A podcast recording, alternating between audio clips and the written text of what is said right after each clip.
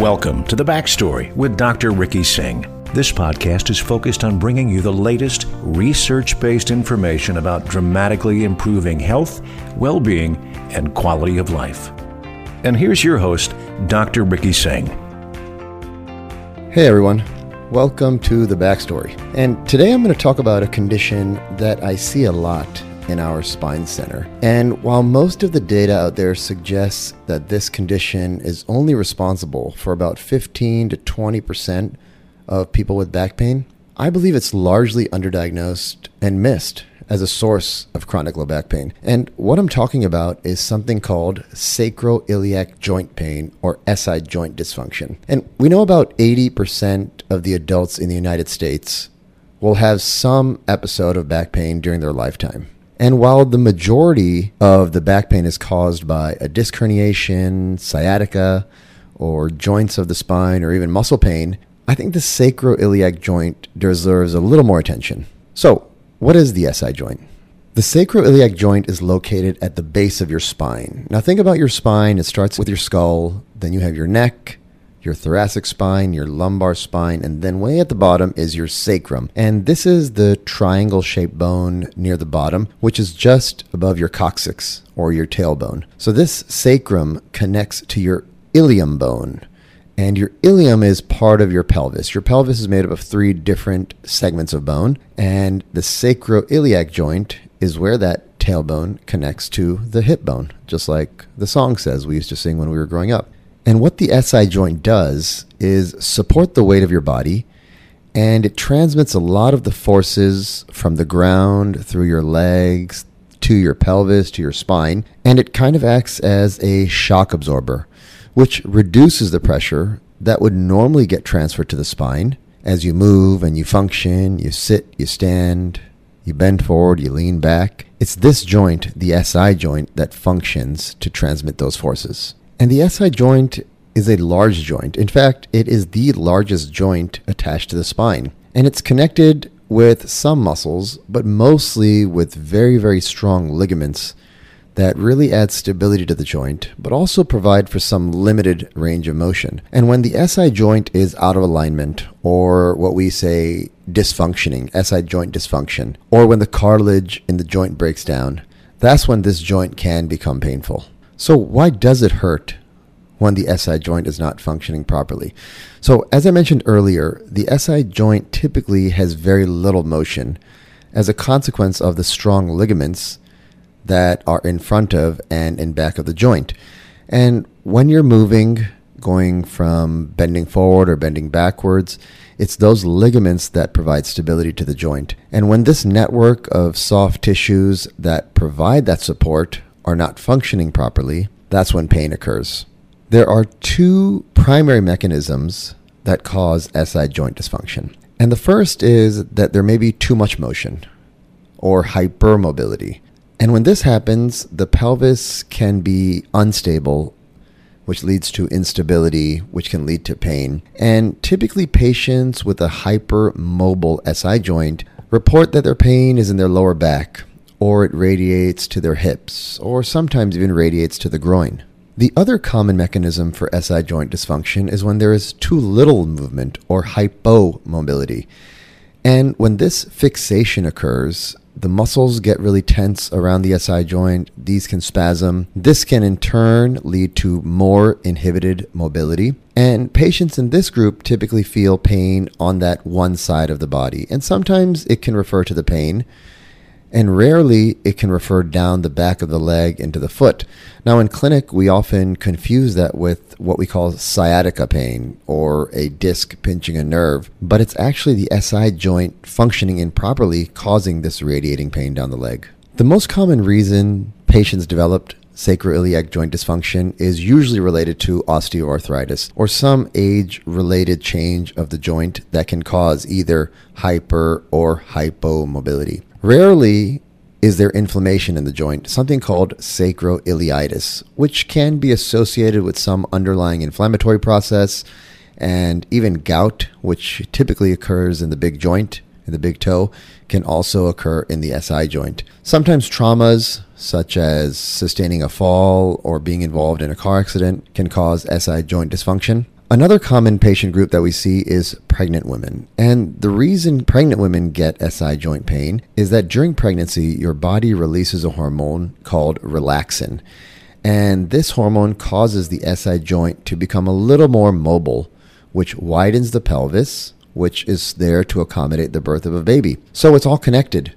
The S I joint gets a little less stable, and that joint becomes a source of pain. And because the S I joint functions as a shock absorber, it's not surprising that if you suffer from knee arthritis or hip arthritis, or even a foot and ankle injury, you're going to walk a little differently. And applying those abnormal forces from the ground through your leg all the way up to the S I joint can cause that joint to either become hypermobile or fixated, which can again lead to S I joint dysfunction. So what do patients report or feel when they come to the clinic and think that they have an S I joint problem? Now, patients' experience and symptoms will vary, but one of the most common things that we see in clinic is when patients say that their butt or back starts hurting when they're sitting.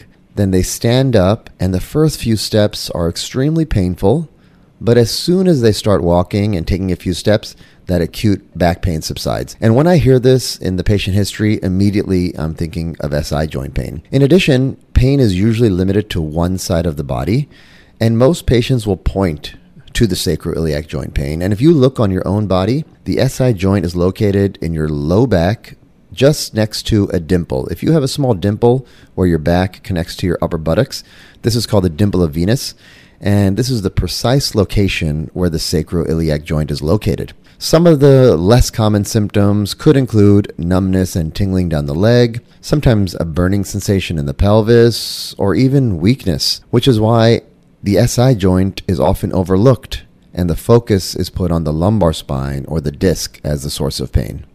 So how do you know if you have a problem associated with your S I joint? The S I joint is pretty difficult to diagnose because the joints are located deep in your body, and sometimes palpating or just touching the joint is not always a reliable test to confirm that this is the source of the pain. And imaging modalities such as X-rays, M R Is, and CAT scans are also not as reliable because very rarely is there anatomic destruction of the joint. Usually this is a mechanical problem. The joint is either hypermobile or hypomobile, which is why the physical examination and the history you provide when you go to the physician are one of the more reliable ways to confirm the diagnosis of S I joint pain. And once that diagnosis is confirmed, that's when the treatment program can start.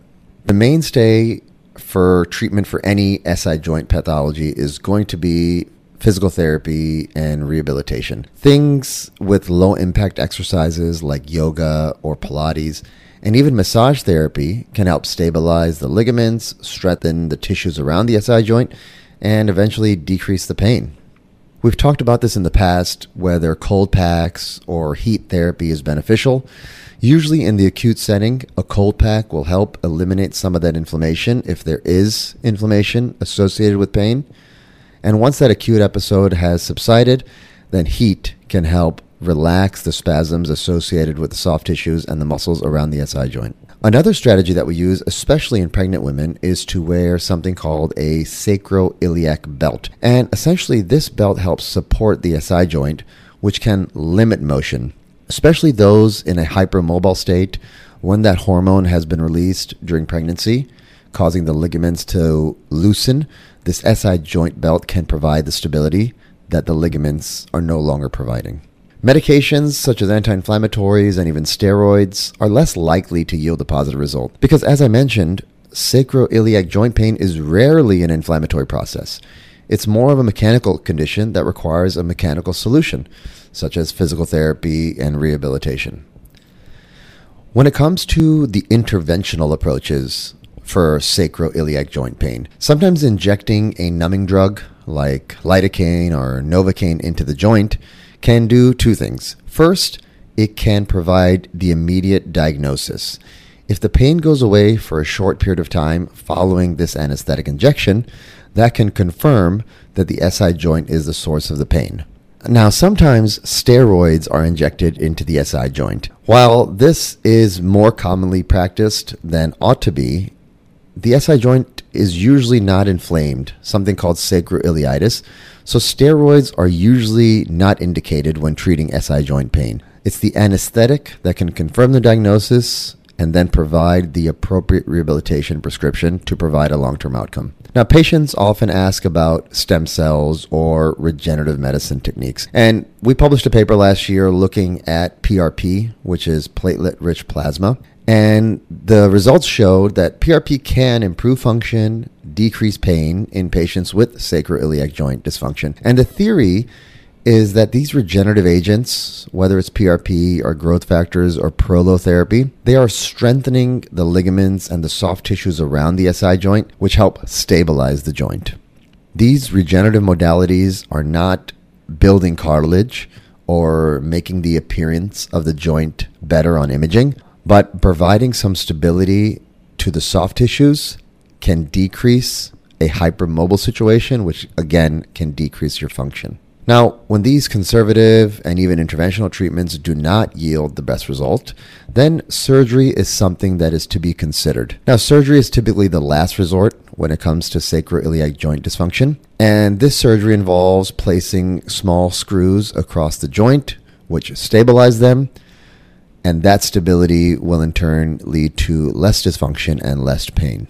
One of the groups that I want to mention is in those patients who have had a previous fusion. So remember, the sacroiliac joint pain transmits forces from the lower extremities to the spine. So if a patient has a fusion at L five and S one, those forces that used to dissipate evenly across those segments now get transferred to the sacroiliac joint, which is the adjacent segment to the fusion, and also above the joint to the L four dash five segment. So it's not uncommon in a patient after a spinal fusion to subsequently develop some S I joint dysfunction down the road.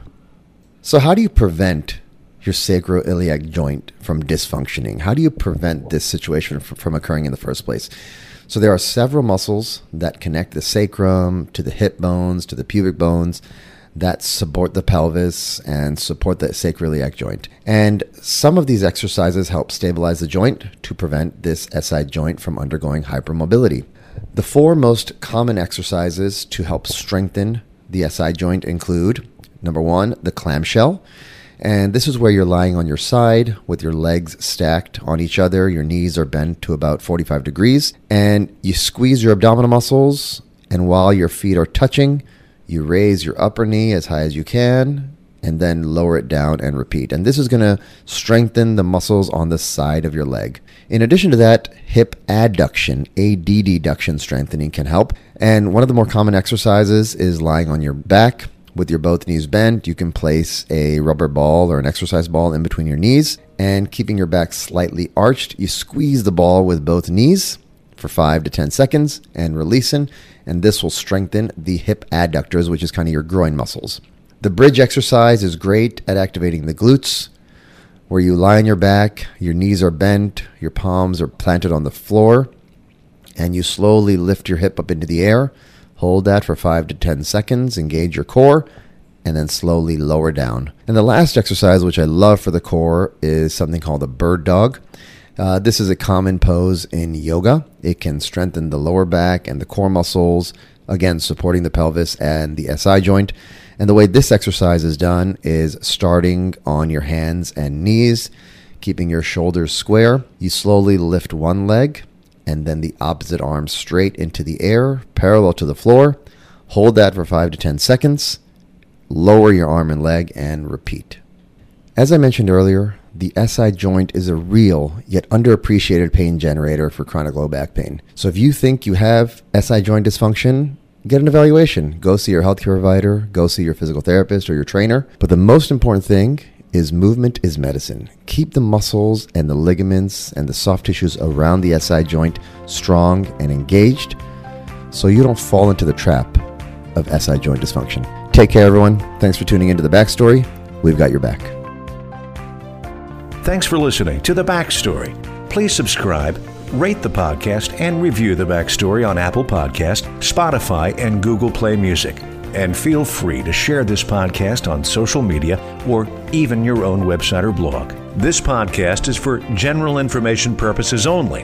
It does not constitute the practice of medicine, including the giving of medical advice. No doctor-patient relationship is formed. The use of this information is at the user's own risk. The content of this podcast is not intended to be a substitute for medical advice. To learn more about Doctor Singh and his clinical research, please follow him on social media. You can also sign up for his newsletter by going to w w w dot ricky singh m d dot com. That's R I C K Y S I N G H M D dot com.